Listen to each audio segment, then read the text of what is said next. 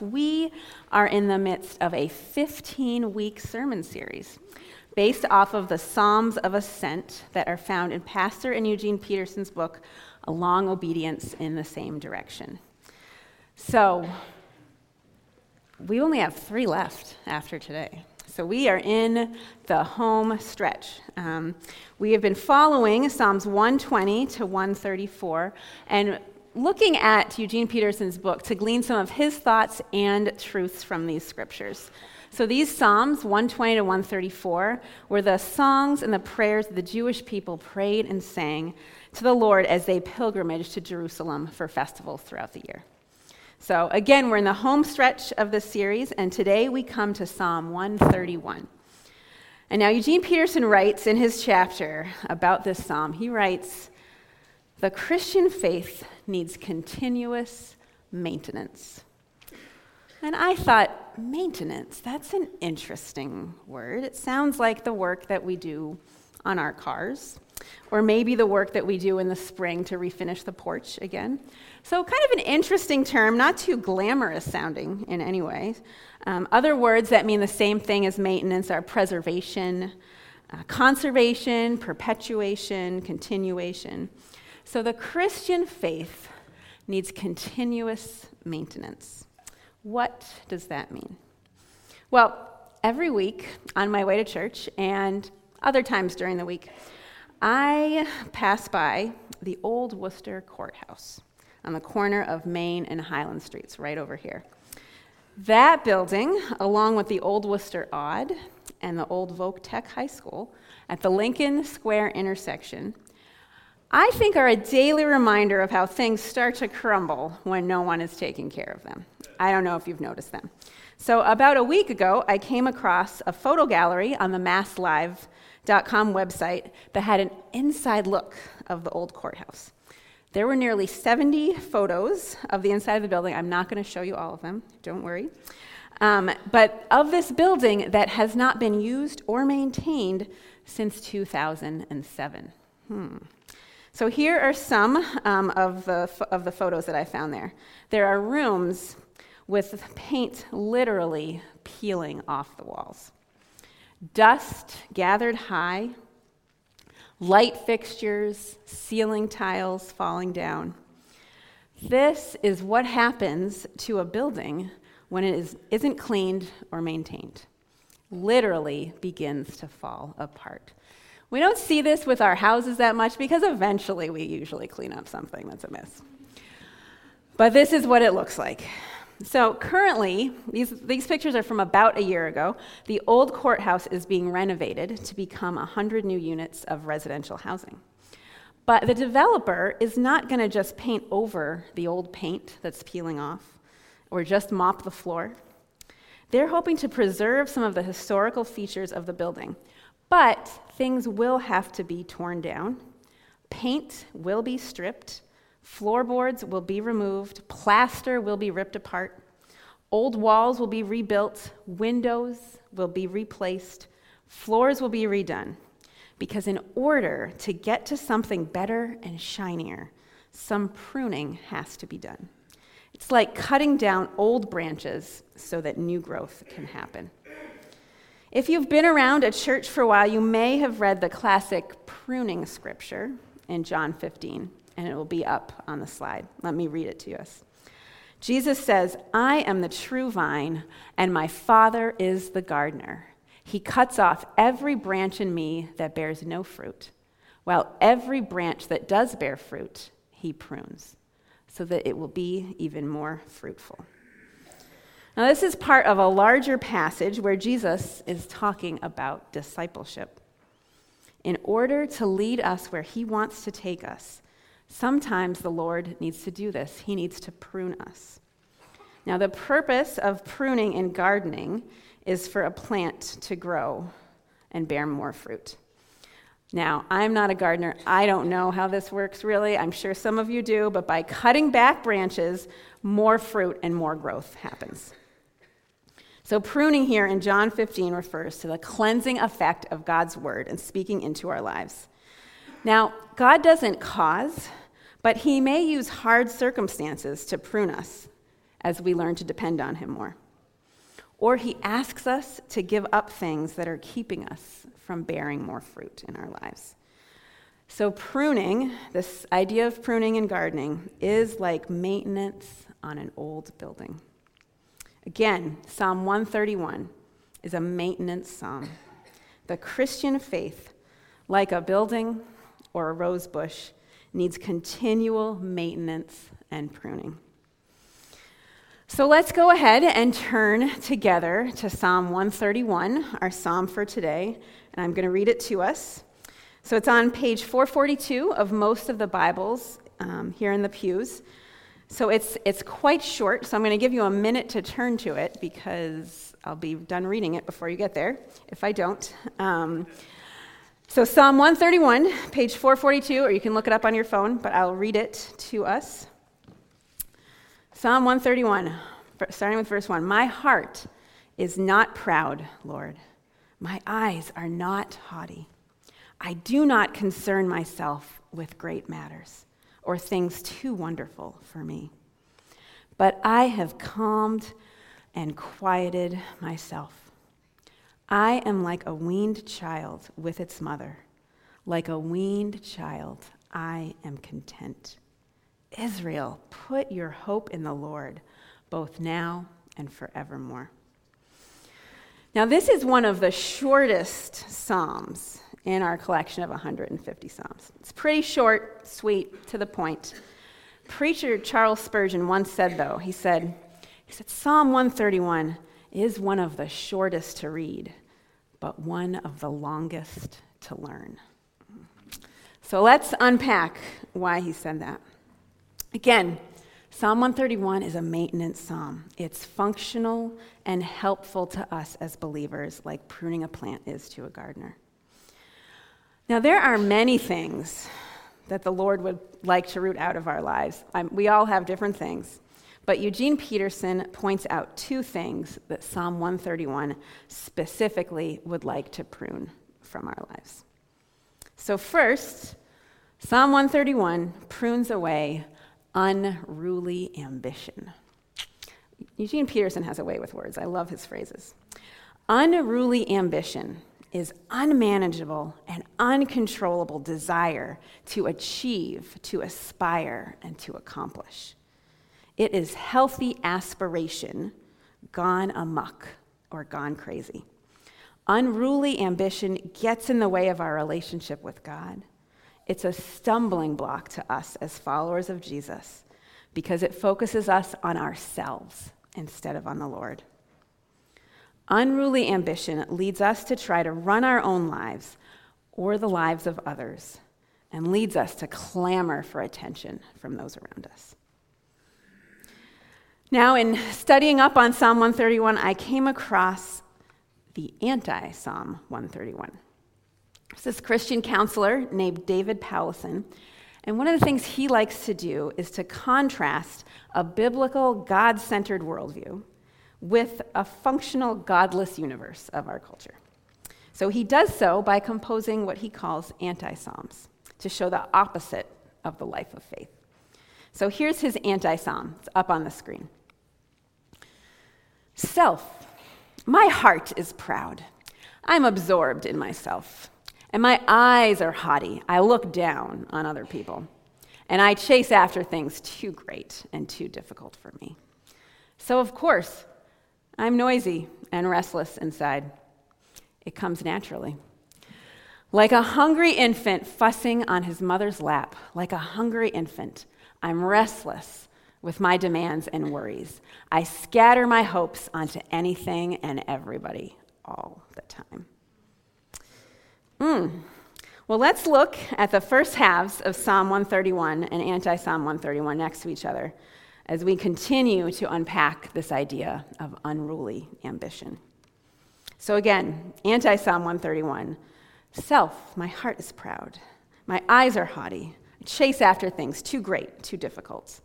So of course I'm noisy and restless inside. It comes naturally. But then there's Psalm one thirty-one, the real Psalm one thirty-one. My heart is not proud, Lord. My eyes are not haughty. I do not concern myself with great matters or things too wonderful for me.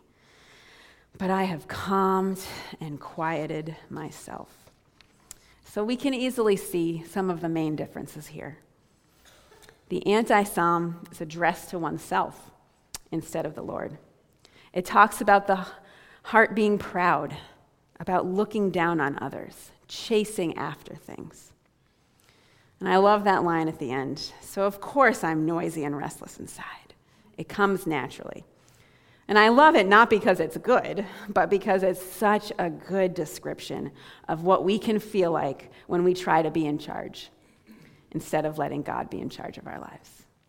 I know I have experienced that. When we let unruly ambition run amok in our hearts and our lives. But I think what's really tricky and insidious about this stumbling block of unruly ambition and pride is that unruly ambition and pride are some of the core values of our American culture.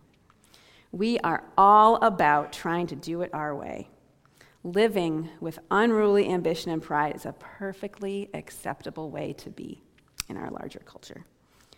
Ambition is completely celebrated. We are surrounded by a way of life where betterment or improvement of one's life is understood as acquisition, expansion, and fame. So let's like think, think about this for a few minutes. How, how does our culture do this? Well, I think in this idea of unruly ambition and acquisition, we are constantly bombarded with ads that say we need something bigger or better to be happier, healthier, better good-looking, or just better in some way. It's all about getting a new product that will make life bigger, better, or at least easier. And then this idea of unruly pride and just expansion. I think we see this in media in general as we're just so much more aware of what we don't have but could. I used to love watching H G T V. Nothing against H G T V. Well, maybe. But, you know, all those home remodeling and fixer-upper shows, they're great. I love those people. Now, for me, they were innocent and fun, but I began to see that the result of watching one of those shows was not rest or refreshment for my soul. But I would leave, I would end a program, and I would feel envious and bitter. I love my home and what the Lord has provided for me way more than when I'm not when I'm foc- not focused on what I don't have. Now then there's fame. Our culture celebrates being known. Having at least fifteen minutes of fame. I feel like I grew up thinking that's what I was going to have at some point in my life, was fifteen minutes of fame. Have you had your fifteen minutes of fame yet? I don't think I have. But we want others to know how great and important we are. And again, nothing against social media, but maybe. Social media exasperates this as it promotes us promoting a version of ourselves to the rest of the world. Unruly ambition and pride can lead us to focus on ourselves and not others, as we seek to broadcast a specific version of ourselves in order to be liked, accepted, commented on, loved, or retweeted. But, like one Christian writer comments, if I find my identity in the community's perception of me, I am no longer free to serve the community. So what does running after all of these things, acquisition, expansion, fame, all of these elements of pride and ambition, what do they do to us? They leave us with a restless and an unquieted heart, with worry, anxiety, envy, unrighteous desire, and pride. But the psalmist writes, Psalm one thirty-one, "My heart is not proud, Lord. My eyes are not haughty. I do not concern myself with great matters or things too wonderful for me. But I have calmed and quieted myself." The opposite of unruly ambition is a disciplined quietness. I have calmed and quieted myself, says verse two. I think the best way to go after a quiet heart is to cultivate humility in our lives. Author Adele Calhoun writes, "Humility is not thinking less of yourself, but thinking of yourself less. Humble people let go of image management and self-promotion. They honor others by making others' needs as real and as important as their own." This is the way of Jesus, choosing humility rather than unruly pride and ambition. Philippians two says, "Do nothing out of selfish ambition or vain conceit. Rather, in humility, value others above yourselves, not looking to your own interests, but each of you to the interests of others. In your relationships with one another, have the same mindset as Christ Jesus, who being in the very nature God, did not consider equality with God something to be used to his own advantage. Rather, he made himself nothing by taking on the very nature of a servant, being made in human likeness, and being found in appearance as a man, humbled himself by becoming obedient to death, even death on a cross." Jesus saved us from our sins by choosing the way of humility rather than choosing the way of power or ambition. And he had power. Jesus gives us the ultimate example of how to live unselfishly. So I think for us, the practice of the spiritual discipline of humility can include some of these things, and they'll be up on the slide. It can in- include refraining from image management. Humility can include deliberately keeping silent about accomplishments and talents when we have the opportunity to do so. It can be refusing to impulse, the impulse to name drop. Choosing humility can mean backing away from being the center of attention or drawing others out, and drawing others out instead. Humility means avoiding favoritism and honoring others as God does. And choosing humility means choosing downward mobility for ourselves so that others have more. So I'm just curious, as you look at this list, do any of these stick out as things that the Lord may be inviting you to try or to think about in order to cultivate humility in your life? And I think cultivating humility is a great practice because it can give us amazing fruit in our relationship with the Lord. Most of all, like the Psalm says, it can give us a quiet heart. But it also gives us a liberation from the need of others' approval that can just be so suffocating. It can help us to live an authentically grateful life that leads to joy. Cultivating humility helps us take our identity as God's dearly loved children rather than taking our identity from our possessions or our accomplishments. And cultivating humility helps us get, a, get the fruit of becoming more like Jesus. So again, Psalm one thirty-one prunes away unruly pride and ambition in our lives. It's a great psalm to pray for that. So that was the first point. Psalm one thirty-one prunes away unruly pride and ambition. But don't worry, there's only two points today.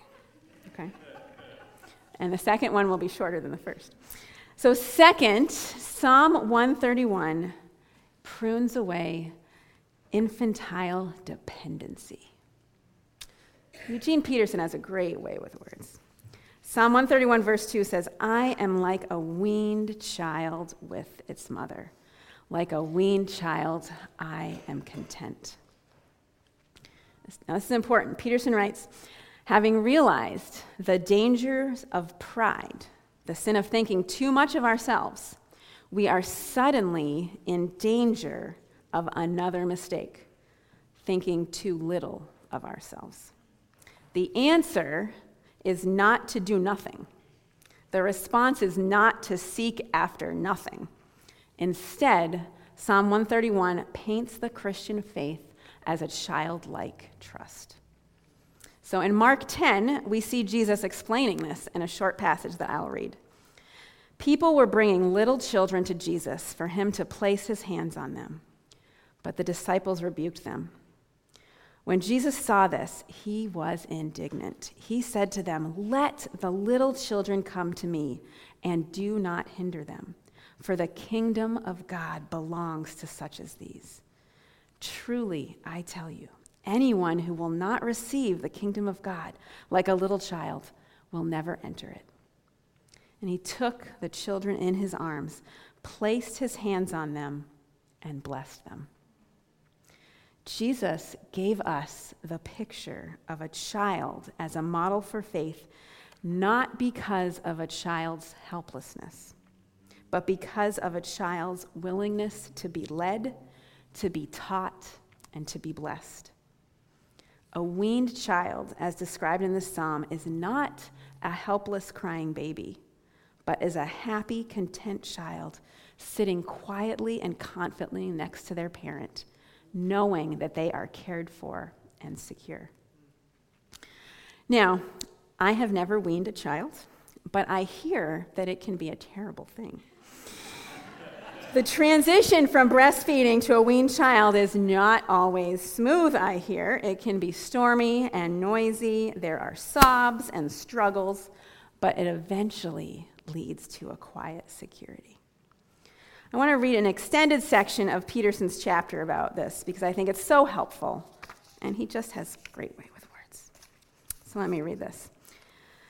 Many who have traveled this way of faith have described the transition from an infantile faith that grabs at God out of desperation to a mature faith that responds to God out of love, like a baby content in its mother's arms. Often, our conscious Christian lives do begin at points of desperation, and God, of course, does not refuse to meet our needs. Heavenly comforts break through our despair and persuade us all will be well and all manner of things will be well. The early stages of Christian belief are not infrequently marked with miraculous signs and exhilarations of spirit. But as discipleship continues, the sensible comforts gradually disappear. For God does not want us to neurotically, de- not neurotically dependent on him, but he wants us willingly trustful in him. And so he weans us. The period of infancy will not be sentimentally extended beyond what is necessary. The time of weaning is very often noisy and marked by misunderstandings. I no longer feel like I did when I was first a Christian. Does that mean I'm no longer a Christian? Has God abandoned me? Have I done something terribly wrong? The answer is neither.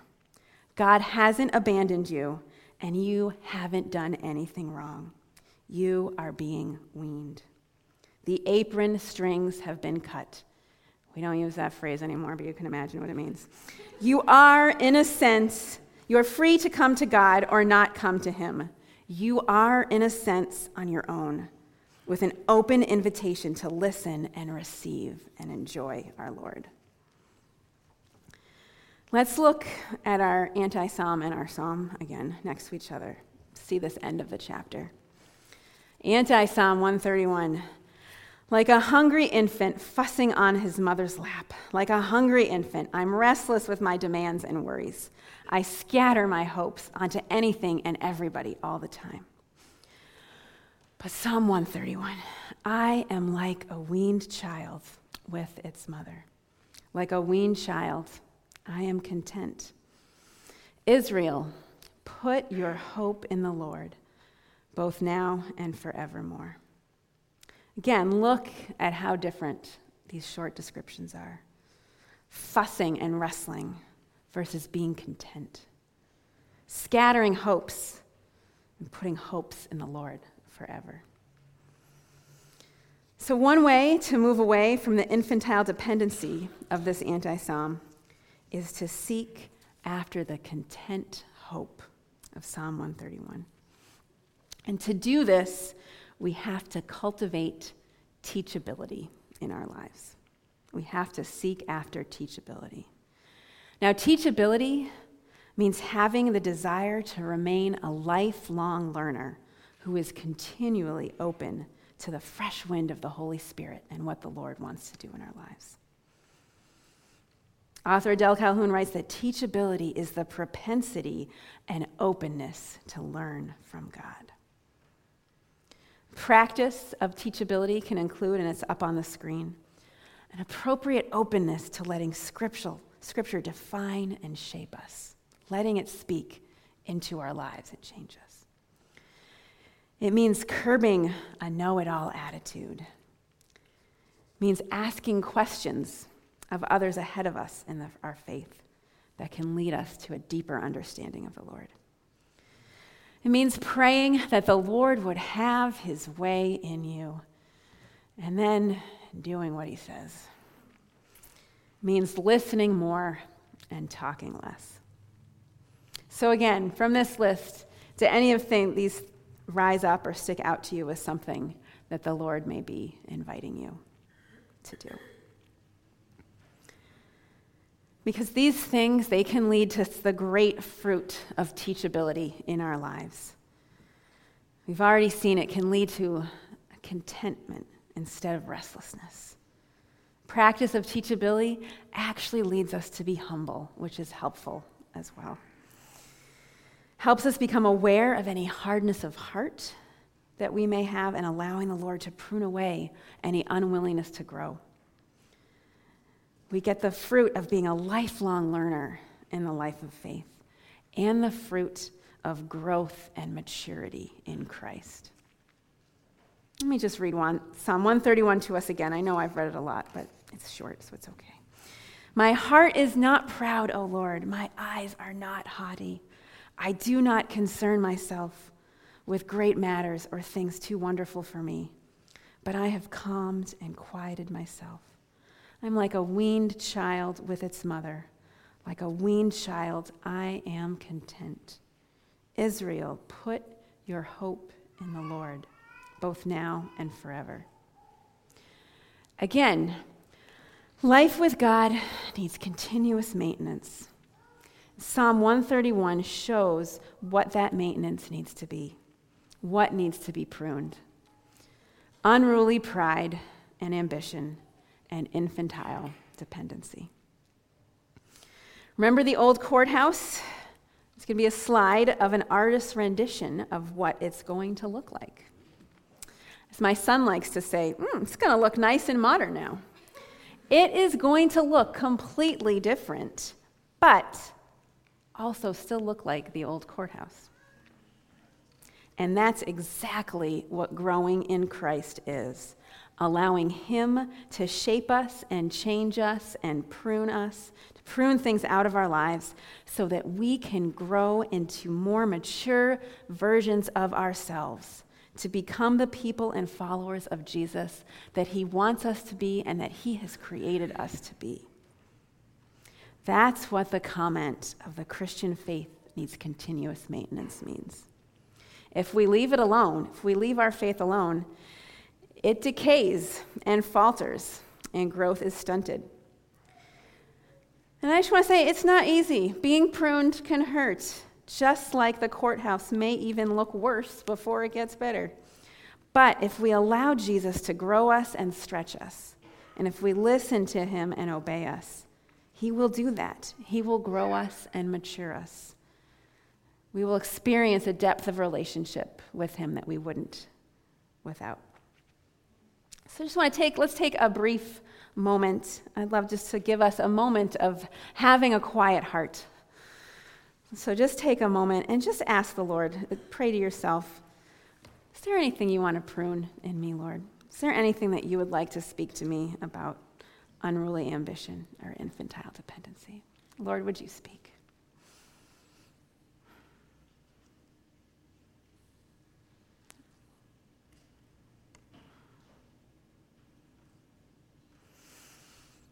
Amen.